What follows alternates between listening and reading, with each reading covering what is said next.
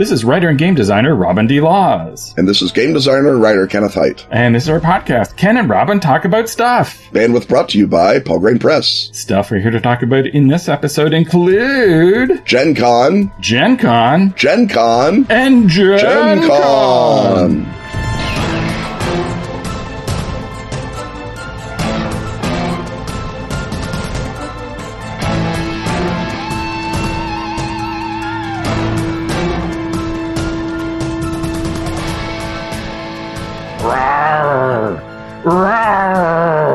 What are you doing? I'm getting into character to play the new Planegea 5e campaign setting. It's about dinosaurs.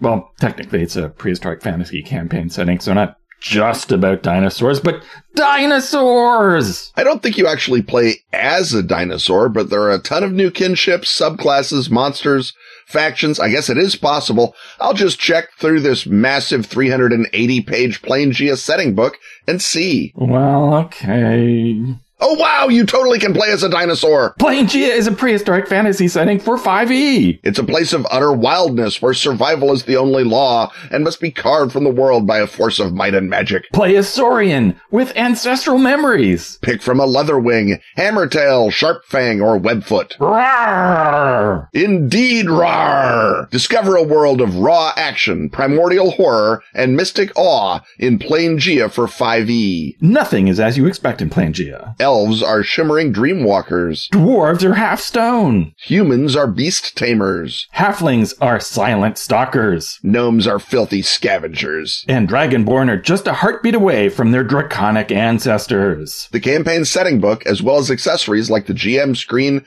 adventure soundtrack, and deluxe boxed edition, are all available now from Atlas Games. For more, use your tiny flailing arms to type in atlas-games.com slash planegea.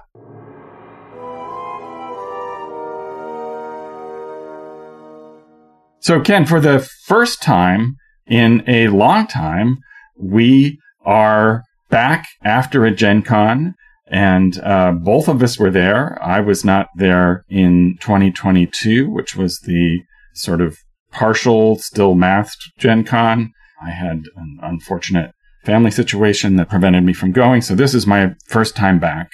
And it felt, I think, to a lot of the convention goers on the floor, whether they're exhibitors or attendees, that things were as back to normal as they're ever going to be now that we have endemic rather than pandemic COVID. And there was a, I think, an overall sense of jubilation to be back together. Not the whole community. There are a lot of people who are still away. We had three members of our crew away for non COVID reasons.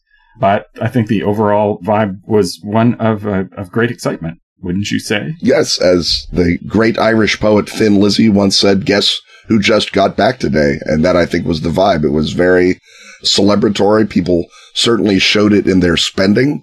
Everyone that we talked to reported record breaking Thursdays and then very strong showings for the rest of the convention. We certainly felt that at Pelgrane. There just seemed to be an urge to return to Gen Con and make Gen Con what it once was all over again, except this time, you know, louder. And, uh, it was, it was, it was a big, you know, the sort of joint celebratory energy that Gen Con has had in the past did not so much have last year, certainly didn't have in the off year in 2021 or the video year in 2020.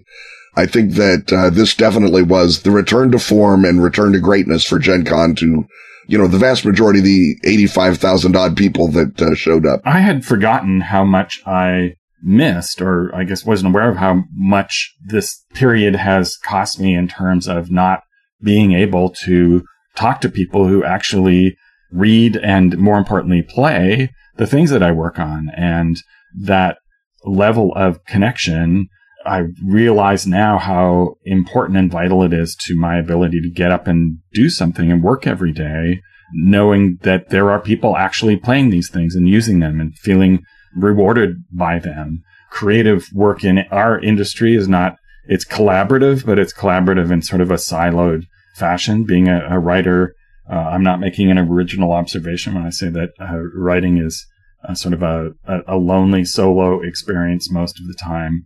And especially in gaming, you don't, it's not like a, a playwright can go to the theater and hear where the laughs land or the sniffles occur when they've written something. A filmmaker can, or an actor can go to the movie that they made and sense the audience reaction to it.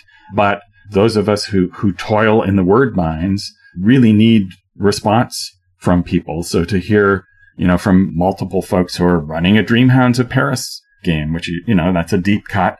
And to know that that has reached into their lives and they want to come over and uh, tell me about it has been sort of a, a vital circuit in just the everyday work of creativity that I have to store up after an event like this and sort of keep it inside me and use it as fuel to, to keep me going every day when I get up to work. And in Gen Con is really the premier event for that because it's the, the largest number of people. And, you know, other shows with a more relaxed vibe are great. And, you know, it was delightful to go to Dragon Meet. That was my first convention of any kind uh, since the beginning of the pandemic. But there's, there's nothing like Gen Con and the effusion of the people who are willing to come up to the table and are gracious enough to tell me about the effect of what I've done on on them is is really the the vital fuel that boy have I ever been missing. You crave the love of Americans, Robin, and I don't blame you. Um, we're not uh, particularly well paid by successful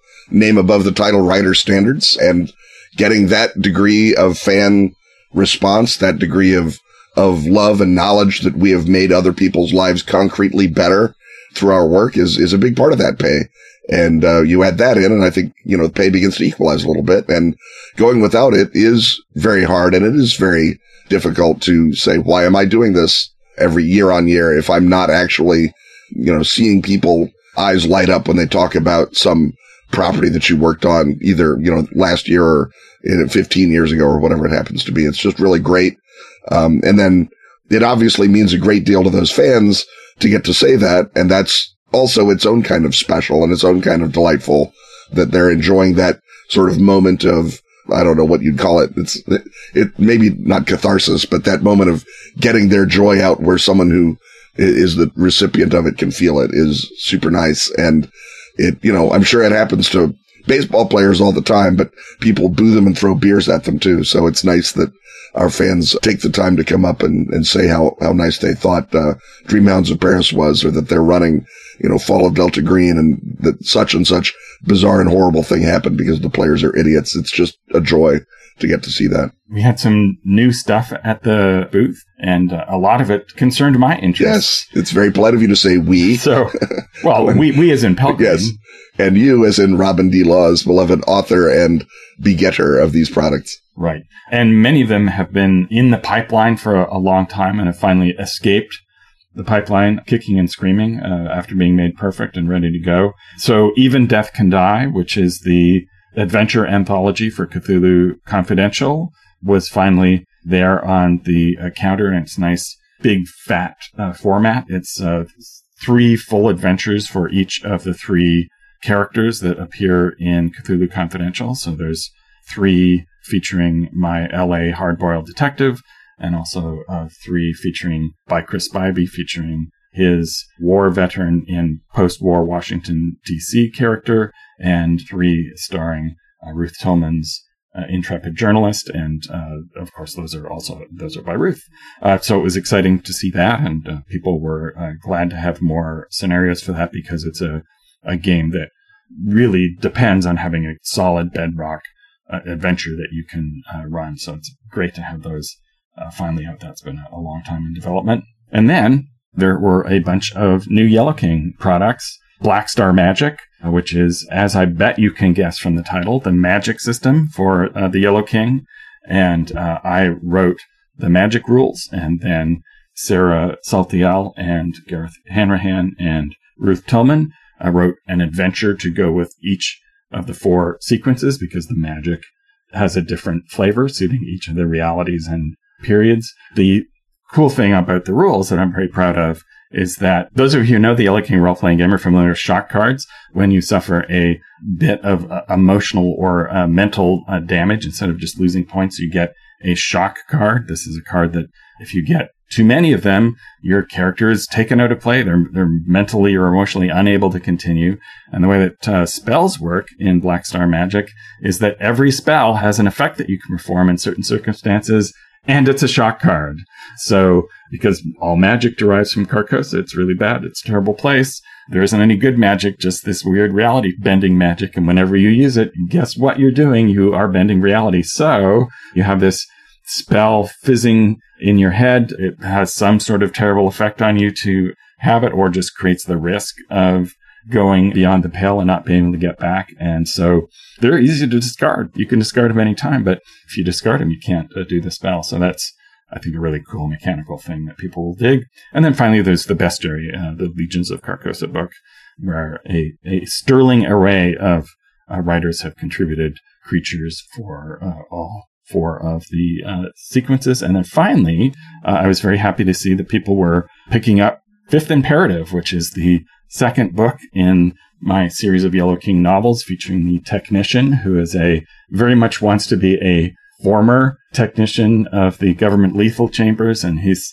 this has led him to be sort of drawn uh, very reluctantly into politics. But it turns out there's, there's still weird uh, problems that he and his uh, former ex-insurgents need to be drawn into. In this one, uh, there's an assassination attempt where the bullet does something kind of strange that makes him suspicious and uh, sends him on his investigation. And the reason for doing novels in the aftermath setting is it's the one that doesn't really have other media analogs that you can right. look at. And so I think people need a bit more of an example of what a typical feel of an adventure in aftermath is. And I'm uh, hoping that uh, enough people will pick it up and enjoy it that I'll get to do more of them. Yeah, one of the fun things about Legions of Carcosa was seeing young John Harness, a game designer and part of the core Pelgrane booth crew, get to see his first ever print book with his name on it. He's been mostly a designer in the itch space, so it's lots of PDFs and uh, even almost as uh, much an impresario of other people's games through running various game jams. So uh, getting to see a little trad joy light his uh, Arturno indie lyric heart was pretty great too. It was a wonderful moment at the booth. And I should mention the other uh, writers of the book, even though I didn't get to see them lovingly uh, touch it, Kira Magrann, Sarah Saltiel, and Monica Valentinelli. And on that note, I think it's just about time to head off for a little break, and then we'll be back to talk more Gen Con.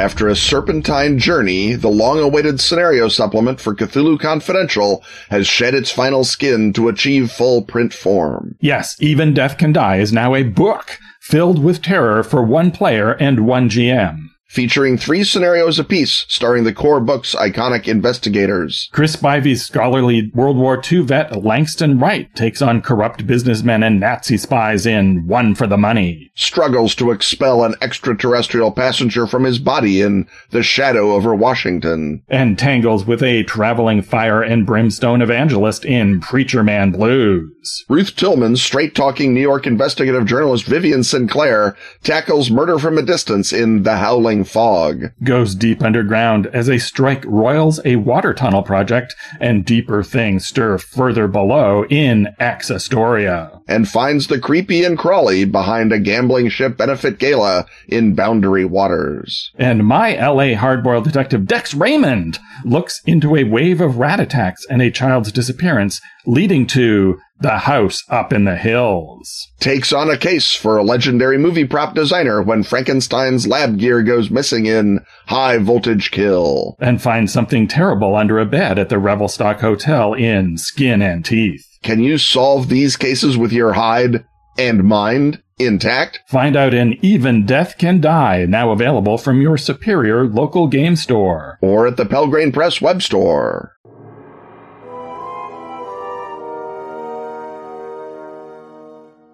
And we're back, and I guess the next thing uh, that we usually, as I recall, before we were so rudely interrupted by a global pandemic, uh, we used to spend probably our second segment of each Gen Con review talking about uh, the big award ceremonies. Uh, there are others, but the two that I am most focused on are the Diana Jones Awards. And the reason, as an industry person, that I pay attention to that is that they start the event for us makers of games. And we all, it's a big reunion where people get together at a bar to see the awards uh, given out.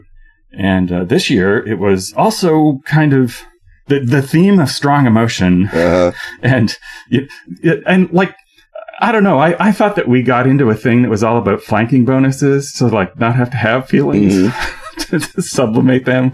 But there are a lot of feelings, partly because the list of people that we remember who have passed over the last year that Matt Forbeck uh, reads out as part of his emceeing duties is now getting getting long, and it's it's kind of tough, Ken. And it's uh, more than just long; it is also beginning to touch people that you and I considered our peers, our equals, our you know part of our generation, our contemporaries. That it's not just legendary figures like Dave Arneson or Greg Stafford, whose loss, of course, we felt every bit as keenly, but to have the name in, the names include Darren Watts, who has been, you know, basically as close a friend as I've had in this business.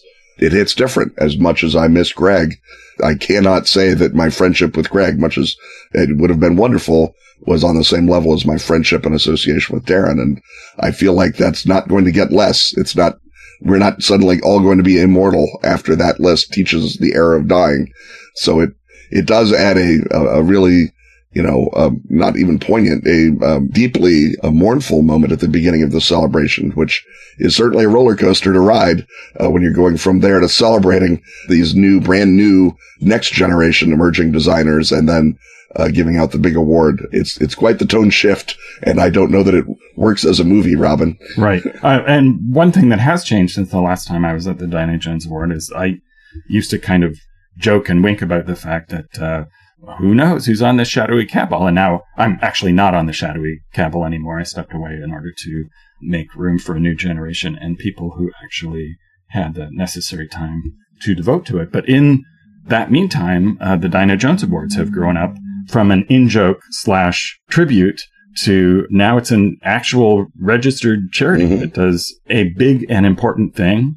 And uh, I would like uh, you to tell people about that big and important thing. Yeah, the big important thing that uh, you're referencing is the Emerging Designer Program, where the committee, or I, I, assume a subcommittee of the committee first, takes a bunch of designers. Uh, the rule is that they have to have published their first work, I think, in the last three years so that we're not giving people who've been in the industry long enough to know better an award and uh, sort of sorts through them for the most interesting, you know, uh, it's not quite finding potential because there is a past record, but sort of who do we want to spotlight as uh, new to this industry that is maybe going to make it a lot better a lot sooner than we think.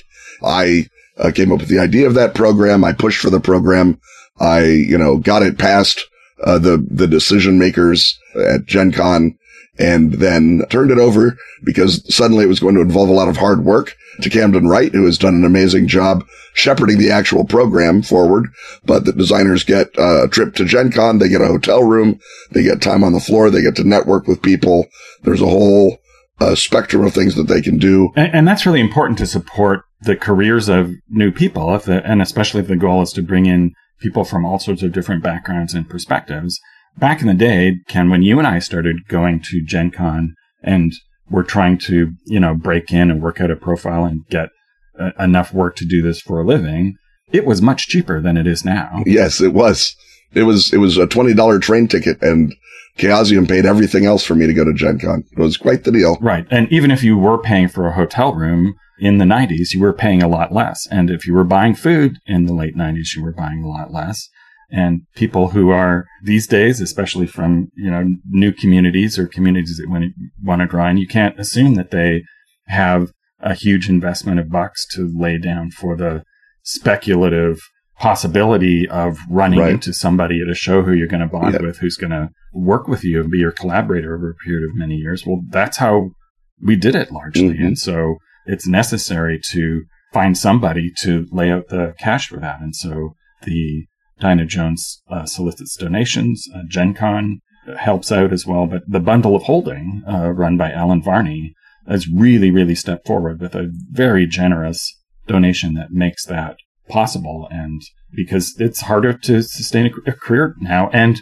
you know, the new young freelancers who I want to talk to and introduce to people, they don't necessarily go to Gen Con every year Right. because it's too pricey. It is pricey. It's, a, I mean, it's at minimum a couple of thousand dollars, and that's if you drive. And if you fly, call it three thousand to do Gen Con. That's a lot of money out of someone's paycheck, especially if they're gambling a stamp that someone has noticed their wild indie thing that was off in a corner and did not get turned into a, you know, a Shadowrun book or whatever. It's harder, I think, to do the, the thing that you and I did because also there were fewer places to have to publish to get noticed. We could take contract work for about a dozen companies and be relatively sure that someone would see it. Whereas nowadays, good luck. It's um, a whole different uh, ecosystem. So with that in mind, let's give further boost to the emerging designers of 2023. Anthony Joyce Rivera, Aaron Roberts, Kayla Dice, and Sen HHS. All of them with uh, some games under their belt and some pretty interesting perspectives on what they want to do going forward. And I think that this will not be the last time you hear their names. I, don't- I want to pick favorites, but I know one or two of them that you're really, I promise you're going to hear their names. and they all got up and spoke, and I found that as an old softy, extremely uh, moving as well. It was very touching and very, very nice to see uh, the kids today and know that they were all right. And Ken, I, I guess we should, if we're going to talk about the Diana Jones The Award, actual I guess there's also a Diana Jones Award that goes to something. Wasn't it, as usual, an incredible eclectic mix of different nominees? And this time around, I, I always uh, root uh, for this outcome in particular. It went to a game. Mm. Yeah, I went to uh, Coyote and Crow by Connor Alexander.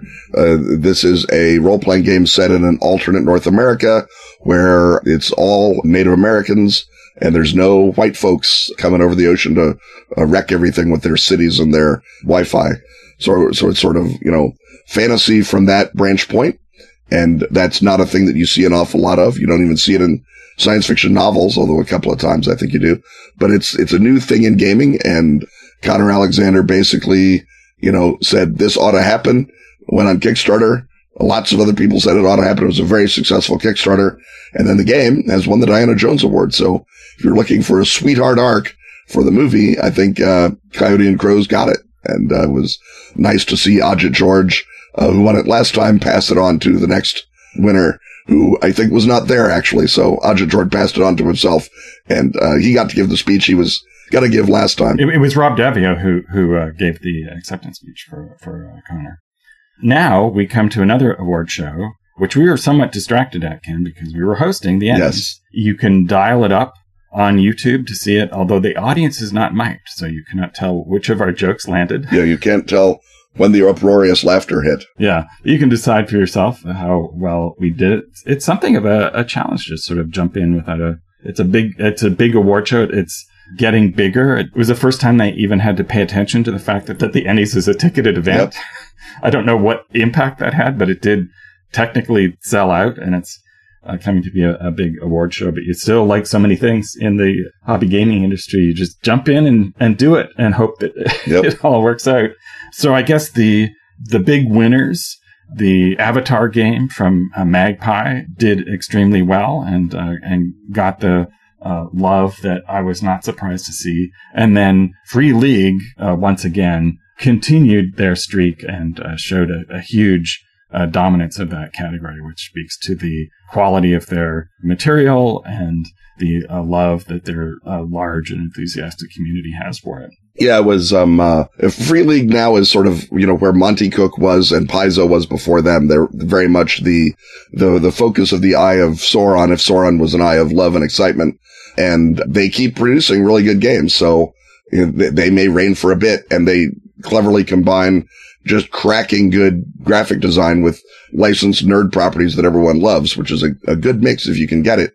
We were personally, I think, very chuffed and you can see it on the uh, stream that our own uh, stablemates at Pelgrane won three Ennies for Swords of the Serpentine. They won a silver for best cover. So congratulations to Jerome uh, Wignan. They won a silver for best setting and a gold for best writing. And that's the real come from behind underdog award in, in a year when obviously there was some super stiff competition. And for a game that was a smaller game from a smaller company to win that. That's real love and real appreciation for Kevin Kulp and Emily Dresner, the authors of that wonderful game. So I don't know what, other than the fact that people love those games, that tells us about the uh, general state of the industry. But we're going to talk about the state of the industry after this exciting commercial message.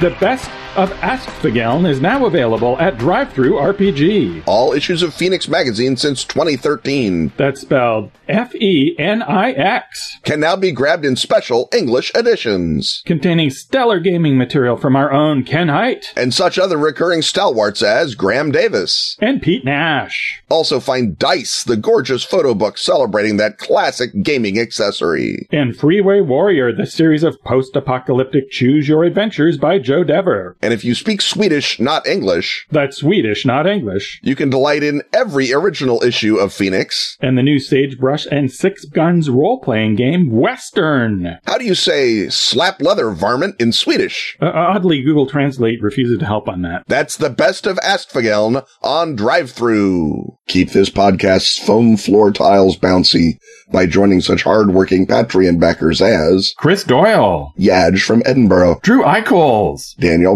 Markwig, and John W.S. Marvin.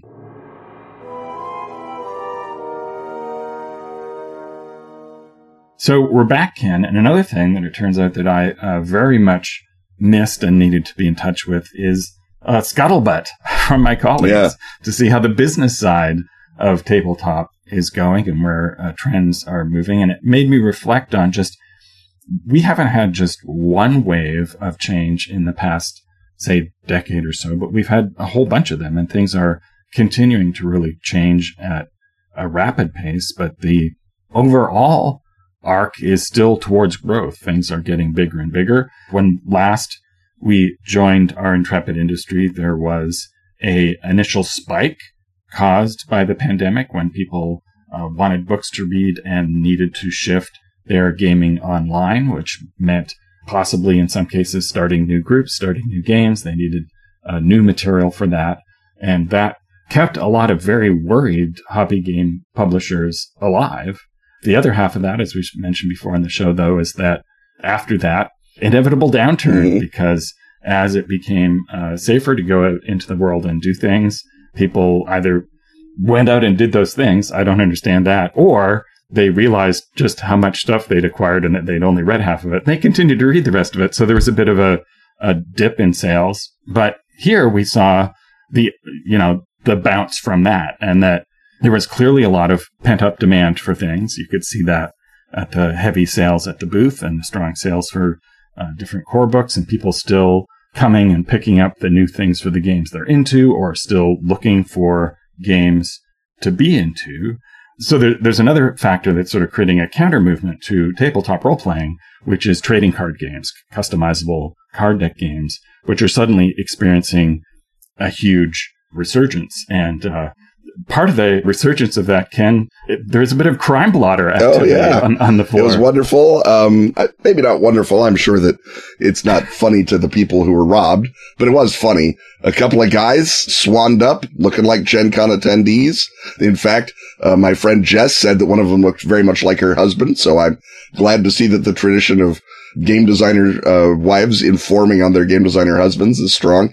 But they walked off with two pallets of magic cards valued at $27,000. So first of all, that's uh, quite the quite the move, and I'm always uh, remembering the you know Ocean's Eleven bit about the ink and death mask. Well, it's good. There's money in them if you can move them. Well, you can move magic cards. That's not the problem. Uh, but imagine sentencing yourself to going on eBay for twenty seven thousand magic cards, or however many magic cards that is, but only twenty seven grand. I mean, that's at some point you're making minimum wage again, and you're also wanted for grand larceny. So maybe maybe aim higher. I'd say yeah, anonymous don't, don't do crime. I think that's the overall message we want to get at here, but it speaks to the, the fact that in cities all over the world that uh, trading card games are hot again. And there's a new wave of uh, retail operations opening up. And like the ones in the 90s, it's a matter of some concern to uh, people who are into tabletop role playing because those stores may begrudgingly stock, uh, you know, an end cap of Dungeons and Dragons and they have some polyhedrals. But the business model is about having people in the store and buying packs in order to play with them in the store or paying a tournament fee. And that's not something that requires them to, you know, stock a full uh, line of tabletop games. And you could also see the excitement about other new games on the floor. Lorcana from Disney was the one that everybody was rushing into the hall to get packs for. In fact, speculation on those cards and decks was occurring during the show. So people who got in the line would then turn around and sell them and sell them on eBay. So we're in for another wave of speculation, which means that, and at the same time, distribution for tabletop in North America is at a low point and people are starting to talk and work out ways to get around that because right now can retail is really slipping away as a way of getting tabletop role playing games into people's hands. Yeah, the um, ongoing degringolade of the distribution network is not helping. The you know retailers that are really good and work you know three times as hard as they should have to can keep things in stock and, and do well, but by and large, the days of being able to run a game store without personally salvaging the role playing game division every couple of years are gone. You know, the rise of streaming, the rise of, uh, the rise of actual play of videos, all of that has created a secondary market. Uh, in an ideal world, those people will go to the uh, website of the game company. Usually they go to Amazon, but you know, years ago, um, probably more than a decade ago, Mike Mearls told me that the streaming to Amazon funnel for game buying was as big as the nerd thing to comic book store to game buying funnel that you and I grew up in. And so it can't have gone down as a percentage and has certainly gone up. You know, I, I guess we can't really allude to some of the news that we heard that's germane to distribution and retail, but I feel like the bigger players in this business, those that are thinking about, you know, 10 years down the road are not going to let every retail game store go under without a fight to stock their stuff there one last time. And whatever that takes is, I think, what they're about to have to do because at this point, sending something to distribution, unless you're very lucky or very much the it thing of the moment is like sending it to a, you know, an undiscovered bourne from which no traveler returns. Right. It's not as dire, as you point out, as it was during the original wave of uh, card games because because the thing that retail does when it's working is that it hand sells games to people, just as uh, people at Gen Con do at their booths. That's the other weeks of the year. That's the retailer explaining how this and that game works and and uh, hopefully having a relationship with you so they know your tastes and know a new thing to suggest to you. And the first wave of card games just it killed off some stores first of all because they overbought and then went under, or it just caused them to jettison their role playing in favor of a new release model that churned really hard the cards. And so that really hurt the tabletop role playing games. And it was really a third edition and the energy created by the open gaming license that revitalized what was then a really suffering market. And here, as you say, streaming exists to kind of be that hand selling or TikToks or, or what have you, but they're not primarily mm-hmm. trying to describe the selling points of the games that they're running. And often, you know, the connection between the, the game and the company and the designer of the game and its features and the fact that you too might want to play that thing. Sometimes they're present, but sometimes not so much. And so, uh, but fortunately, as you say, there's enough people who look at them and go, I want to do that, as opposed to I just want to watch someone else do that. And they can go to Amazon. And that suggests that if you are a tabletop game publisher, that you more than ever need to be on Amazon and paying attention to it and optimizing your Amazon presence. And a lot of publishers find that daunting for one thing, a lot of the sales go to resellers or they go to Amazon and they you know, they undercut on price, your initial instinct is to say, well, I would like to drive them to my store Mhm. to get full price. And if you're listening and, you know, and it's all the same to you, you, you are doing much, much more financially to support your beloved game company by buying direct from them. But if the new customers are going from streaming to Amazon to get your stuff, maybe you'll round them up later. Mhm. For example, when they come to your Discord, but that's how you acquire new gamers these days, new customers. And that's a, uh, mean, Amazon isn't new, but the absence of retail and the power of the, the streaming to Amazon pipeline or something, I think people really need to, to reckon with. And, and while we're talking directly to the listener, if you do live in an area with a good role playing game store, do everything in your power to keep it in existence. You know, buy whatever games you're looking for there and, you know, buy your friends gift certificates from that game store for Christmas. Uh, just these places are one bad month of cash flow or, uh, as it happens, you know, one lockdown away from going away forever. Uh, so think of them as endangered, uh, charismatic macrofauna and, uh, work to make their environment better is, I guess, my advice because it's a different universe than it was, as you say, even during the last, uh, collapse in the early 2000s. And so, we are seeing a uh, or late 90s and early 2000s and so we are seeing a another tectonic shift nothing ever stays the same i suppose we wouldn't want it to although rubs chin thoughtfully. And it's important if you're a game company to have that discord as robin says to have a place for new uh, users to uh, find you and to congregate and talk amongst themselves and post memes or do whatever the kids love.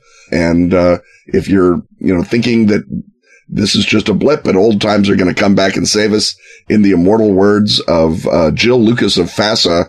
Get in your time machine, go back to 1982 and sell your games there, which was, uh, I, I still remember the sort of disdain that she had for people who would not catch up to the, at that time, brand new world. I think of, um, uh, PDFs. Uh, it was pretty exciting. So and, and one way to both support your beloved, actually good, full stocking retail operation and the publisher that you love is to volunteer to run something there, run Yeah. demos, run a campaign of your game if they have a play space. And that's uh, the way to sort of square that circle and help support the infrastructure of uh, not just the hobby that brings you the the top tier single most famous thing, but the special cool things that you love.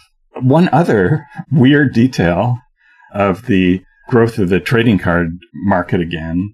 Well, first of all, I guess I have to say it was there as a presence. It was a fact. It was obvious, but it wasn't like the industry being hit by a thunderbolt the way that it was during the first years of Magic and all of the imitators of, and, and other exciting good trading card games that came along with it.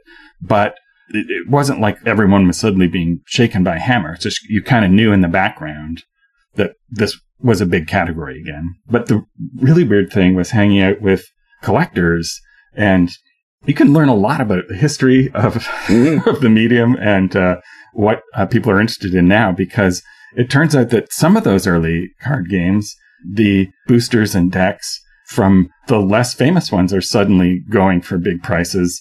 For example, on the edge, you can, you can pay 40 bucks for a, a booster on the edge, but those are still in the Atlas warehouse. Yes. they still have some that they can sell you at retail or perhaps with an exciting bargain. So if you show up with a pickup truck and a $10 bill, who knows how many on the edge cards you can drive away with. Yeah, not to blow up anyone's cunning scheme, but that's ridiculous. like they used to say on uh, television, if you haven't seen it, it's new to you. And I feel like, you know, something like On the Edge, which had not a ton of cultural footprint in the industry, I could see someone believing that it's this rare obscurity that uh, there isn't a lot of without stopping to think, why would it be a rare obscurity? Because it didn't sell, but that means there's a lot of unprinted. Oh, I see what's going on. So caveat emptor card people. So I think I have, have some more thoughts arising from hanging around with collectors, but we'll get to them after this exciting commercial message.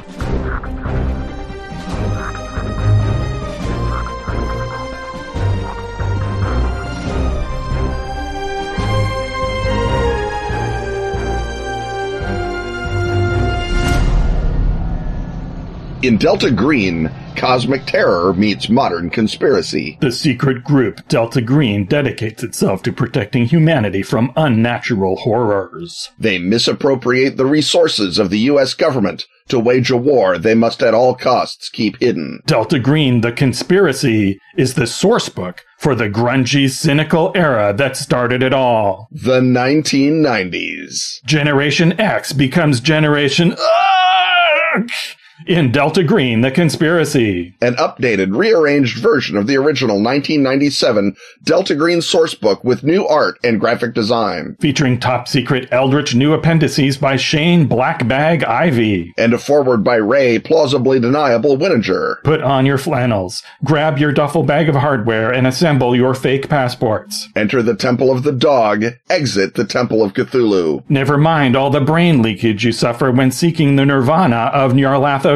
Find the fungi on the Mina airfield. And why Jeremy really spoke in class today. Tell your retailer it's at that unmarked warehouse they always order from. That's Delta Green, the conspiracy. From Arc Dream Publishing.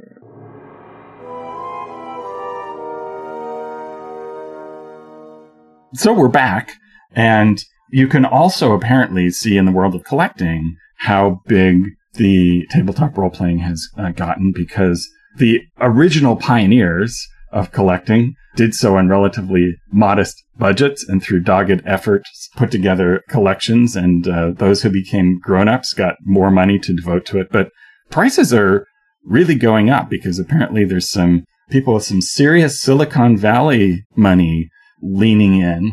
And so if you if you go way back just like the bible some... warned us about making nerds rich well I, I remember speaking of looking back on on Gen Con's past, I remember when I could tell that nerds were rich. Yeah. Because it used to be when we first started. Thursday now is, I think, the biggest day for most people who have an established base, because that's when the keeners come and pick up all of the stuff that they know they can't find in their local retail store, see previous segment, and they grab it up because they know it might sell out. In the olden days, Saturday used to be the biggest day, and it probably still is for the very biggest companies just because they have steady sales the whole time, and Saturday is the day when the most people are.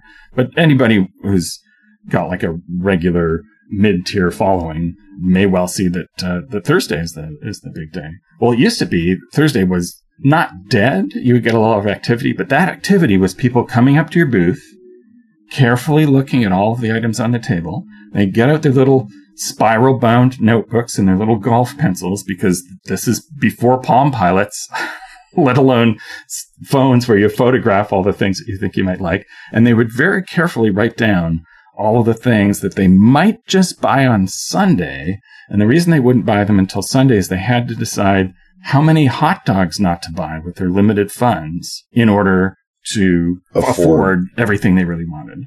And then the Silicon Valley Revolution happened and nerds had money and their early personal digital assistants, their, their Palm Pilots and their Newtons and their Blackberries were suddenly used not to budget carefully the number of uh, the competition between hot dogs and uh, books, but just to make sure that they got everything they wanted. And that's, uh, was a big uh, shift. And now there's been yet another shift. And, and Ken, we discovered that the collector's market is now sufficiently hot that things are being counterfeited with 3D printing in China. Yeah, the um and this is for apparently, and this is as new and bizarre to me as it is to anyone.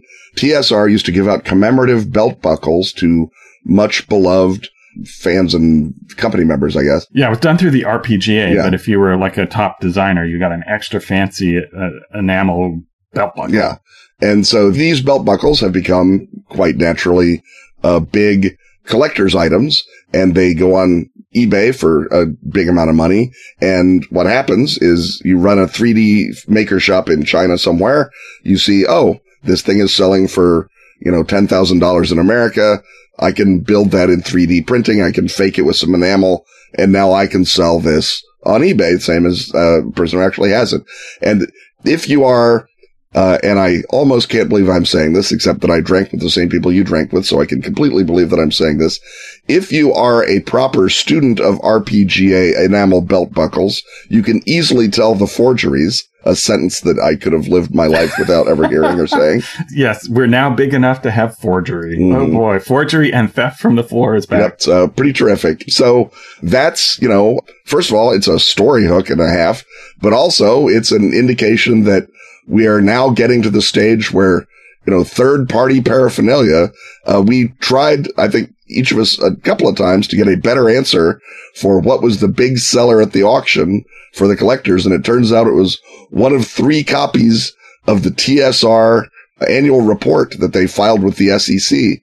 And neither of us, I think, could explain why anyone would want that. Even Bill Well, Meinhardt. the explanation is it's associated with TSR, and there's three of them. Yeah, and there's three of them, obviously. Think about it. So the, uh, you know, the notion that this uh, tiresome financial filing is the number one item to be sold is, uh, I, I don't know if it's a sign that the collecting hobby is, uh, you know, out of actual things to buy or if it's that the interest in TSR is now metastasized another level.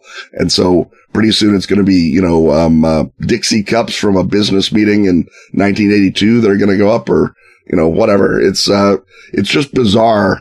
I mean, I understand being a, bibliophile collecting game books. I don't do it myself, but I get it. And then collecting, you know, documents about the production of game books, original drafts. I can see it, but business, you know, annual reports, or as I said at the time, TSR's early ventures into fiction are, I don't, I don't, I don't get it, Robin. We're, we're beyond me as we so often are nowadays. Well, it's it's an art form with a history, right? It's basically that's you know the equivalent of you know getting some sheet music that Louis Armstrong wrote on. I don't think it's the equivalent, but I don't I don't have the money for the first one or the inclination for the second one. But as a barometer of you know for a long time we've always kind of wondered is this going to keep going because there are you know big hobbies that just kind of disappear or lose their salience and there are art forms that kind of go away. But I think it's pretty clear now that this is just going to keep getting bigger and bigger. And the, the fact that there's this odd corner where people spend money to accumulate the history of the forum. I mean, eventually, right? That some of that stuff is going to end up in the museum of role playing, right? Yeah. I mean, I assume it's, but I, I always just assume it's going to, it, it might have been a file cabinet somewhere and only Jon Peterson and Ben Riggs will want to look at it. Not that uh, someone would pay actual grown up people money for it. That's the part that I have trouble with. I don't, I don't, I totally understand why Jon Peterson wants to look at it, but I, even Jon Peterson, who was there, did not want to spend that kind of money on it. Well, I, I don't know that when there is a role playing museum that the TSR annual report will be like on display in Lucite. No, that's my point. It'll be in a file Yeah, folder somewhere way in the back. But but there is scholarship around this stuff, and people who are going to like, you know, you've you've mentioned the current scholars, but that's the demand for that is is just going to keep growing. Just as you know, there's been huge scholarship between early jazz or the early movies or everything. So that's you know that's like the equivalent of you know finding you know old Vitaphone catalogs or somebody who's going to really want to see that stuff.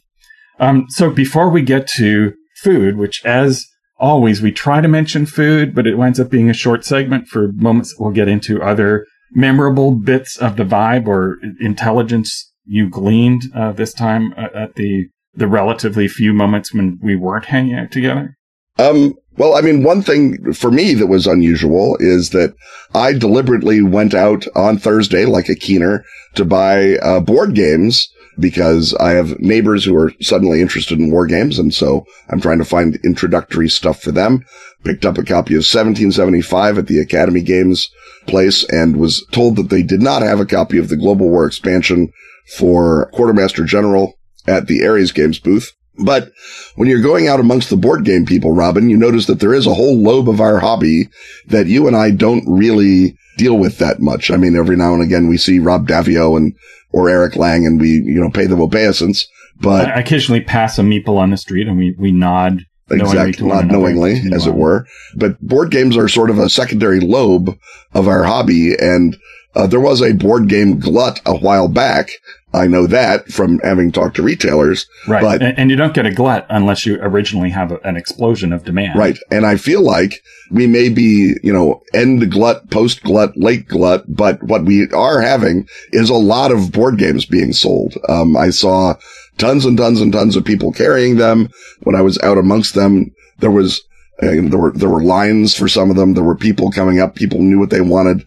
And it looked like the board game segment is riding the same sort of creative high to an extent that the role playing game segment is that they've, in this case, they're uh, lowering the barrier to entry is cheap. Not to say dictatorially exploitative printing in China, but that did lower the barrier to a lot of people for board game designs. And I am seeing a lot of board games and a lot of board game consciousness bubbling up in the, in the attendees as a whole that And you just expect to see that is that people overbuy Mhm. on board games and then finally play them all. Then they go out and buy more board games. Yeah. Yeah. It's, it's a self-sustaining hobby in a way. And it's, I think it's harder to buy a board game for closet drama. I mean, God knows I've done it with war games, but it's, I think harder to do with a more conventional board game. So if people are buying them, eventually they're probably going to get played. And I think that that end of the hobby, that network, and I bet that, you know, Board Game Geek by having that universal repository of knowledge has actually really helped uh, drive this new renaissance that if I'm, I know that when I was curious about board games for my neighbor, I could go there and I could pretty much find what I wanted. And, uh, that was a resource that was not ex- in existence 15 years ago. So I'm, I'm just glad to see it continue. And it's nice to know that that segment of our hobby is still, uh, bouncing along. I guess the other state of the industry thing that uh, I heard a bunch was people reevaluating crowdfunding and Kickstarters. Yeah. That that has ruled the roost for so long, and there's still some people that are having a lot of success with it. But for uh, other companies, the unforgiving math of that cycle is beginning to catch up with them, and the question of how you recapture the early excitement of the first wave of Kickstarters, where there was a lot of hunger to discover things, and you could sort of create a viral hit just the changing nature of social media, I think, is part of that. And so people are beginning to really reevaluate Kickstarters and uh, see the risks of doing a Kickstarter more than ever, and also the the effect that it has on the production for the rest of the company. So I heard a bunch of different people looking with a sort of a more gimlet eye at Kickstarters, which brings to mind Ken Pelgrane Press, one of our beloved sponsors would jump out of the speakers and uh, clobber me if I didn't have you repeat Mhm. the big Kickstarter announcement concerning Pelgrane Press, uh, which is going to very carefully release a very exciting thing with your name on it, right? Yes, yes, they are. And it will be Trail of Cthulhu second edition. This is uh, a number of cosmetic changes, mostly bringing it up to speed. This has been the flagship gumshoe line for since 2008. We have done a lot of gumshoe games since then. The technology of presenting gumshoe has gotten a little stronger. One of the big changes will be replacing the introductory adventure with an actually introductory adventure instead of, uh, as I characterize it, a cruel satire of someone's idea of a Ken Hite adventure. Not so much an ocean of clues as a Sargasso. Right. It is a lovely and wonderful adventure, but it is in no wise introductory. And I should have been hit very hard with uh, something to make me stop doing that. But that'll be available as a PDF uh, later on, or eventually maybe collected in a collection. But we will have a proper introductory adventure. And to make sure that it's proper, Gareth Hanrahan, Gareth Ryder Hanrahan, beloved Pelgranista and my better half in so many ways, will be writing it as he will be overseeing the upgrade. And a lot of it will be incorporating bits and bobs of gumshoe rules into it. We're going to incorporate the rough magicks magic system in, sort of maybe try and do a little more uh, hideous creatures style approach with the monsters so that you're not penned in without obviating that book, just giving people a little more freedom to change up the monsters if they want. So basically just trying to do Trail of Cthulhu as we would do it if we were releasing it, you know, in 2024 instead of in 2008. And I think that that by and large will keep everything that you love and make the parts that you went, well, it was 2008 better. So And as more proof of the principle that if you just keep talking, eventually you will remember what you were supposed to say. Now it's my next game at the Pelgrane panel at the show, and that's First Edition, uh, which is the game of dramatic interaction and literary storytelling for one GM and one player. And uh, it's, it's called First Edition. WAGs have said, what do you do when there's a second edition? But the reason is it's too simple to ever need a second edition. It might have a different cover, might have a different name, but there's nothing to change. It's so incredibly simple. And we're not calling it Drama System One to One because that's the worst name in the world. But basically, this is the, because most stories about people and their personal transformations, there are a bunch of them that are about ensembles, especially in television, but the vast bulk of them center around a single protagonist. So this simplifies even further the already very simple drama system rules and changes the token economy and then provides much more guidance for the GM to mold a, a story because like Gumshoe One to One, you need a lot more support. And so the one of the sort of type examples is an F. Scott Fitzgerald uh, one that sort of upends some of the assumptions of Gatsby and rearranges it a bit. There's another one that's a Shakespearean comedy. There's Ruth Tillman among the things that she did is a Jane Austen one, which of course is a, a perfect choice. Uh, Wade Rockett among his contributions is one in which you uh, do a screwball comedy from the 30s. But this is also something you can use to just do actual realistic stories about people without nerd elements. So he does one about the leader of a female driven rock and roll band on the Sunset Strip in the heyday of that scene. And Sarah Saltael does among her three really great uh, submissions are one about a uh, vampire and uh, their human lover. The lover is dying and doesn't want to become a vampire, but the vampire wants to, love this person, wants to protect them forever, which means convincing them. And so this is a genre story. It uses horror imagery, but it's about an emotional development that is life changing. And also there's the ability to play with time and move forward in time for the characters in a way that you don't normally see in even in drama system, which tends to be sort of very focused around unity of time. So there are ones that jump way ahead in time and both people, uh, the, the player may be surprised by the changes in their character and circumstance as the decades go by in a story that sort of moves from uh, Haight Ashbury in the late 60s to the near present day, or even generation by generation in a story about robotic beings continuing human civilization after all the humans they were built to protect are gone. Um, so finally, Ken, every year I try out new restaurants in, in Indianapolis, and usually I find expensive, passable, or mediocre restaurants. Is this a fair thing to say? More than fair, quite frankly. Um, I did But find yes. one that I would point people to that is a level above that, and you might be familiar with it because it's been there for a long time. It's just a little bit off. You know, it's it's four blocks away instead of two. But there's a place called the Flatiron at the Point that was pretty good, and uh, it follows that Indianapolis theory of higher end food with the intense bombarded flavoring of perhaps middle range or processed food. But uh, this was a good version of that, and my uh, shrimp with grits, which also turned out to be a half seared tuna, which everyone else at the table had noticed but me, Mhm. and I was happy to see them there. Was uh, was pretty good. Was your meal there good, Ken? Yeah, it was it was fine. I was engaging in my uh, purchasing of an indulgence theory of Gen Con, in which if I eat a salad early enough and send the picture to Sheila, I am forgiven in advance for everything else I will do at Gen Con. So I had a uh, delicious salad with some perfectly adequate popcorn shrimp. Those were fine, but the salad was actually pretty good. It had a, a dill, uh, ranch dressing on it. It was nice, heavy on the dill, light on the ranch. It's what we like. And it was mixed greens on a bed of ancient grains. And I was very excited by that, but it turned out to be basically just sort of bulgur and it was nice. It did everything it, I wanted it to do, but I would not say, Oh, everyone drop what you're doing, run to Flatiron at the point and get the salad. That's not, I think, a recommendation I could or should Well, make. But but I think Ken having a salad at Gen Con is I think enough of a headline That's breaking news by itself. yeah to to end our, our roundup episode so we'll be back uh, next week returning to mostly our usual format and until then let's just go ken and crawl under some covers and recover Yeah, lovely idea. exciting 2023 gen Take a week long nap.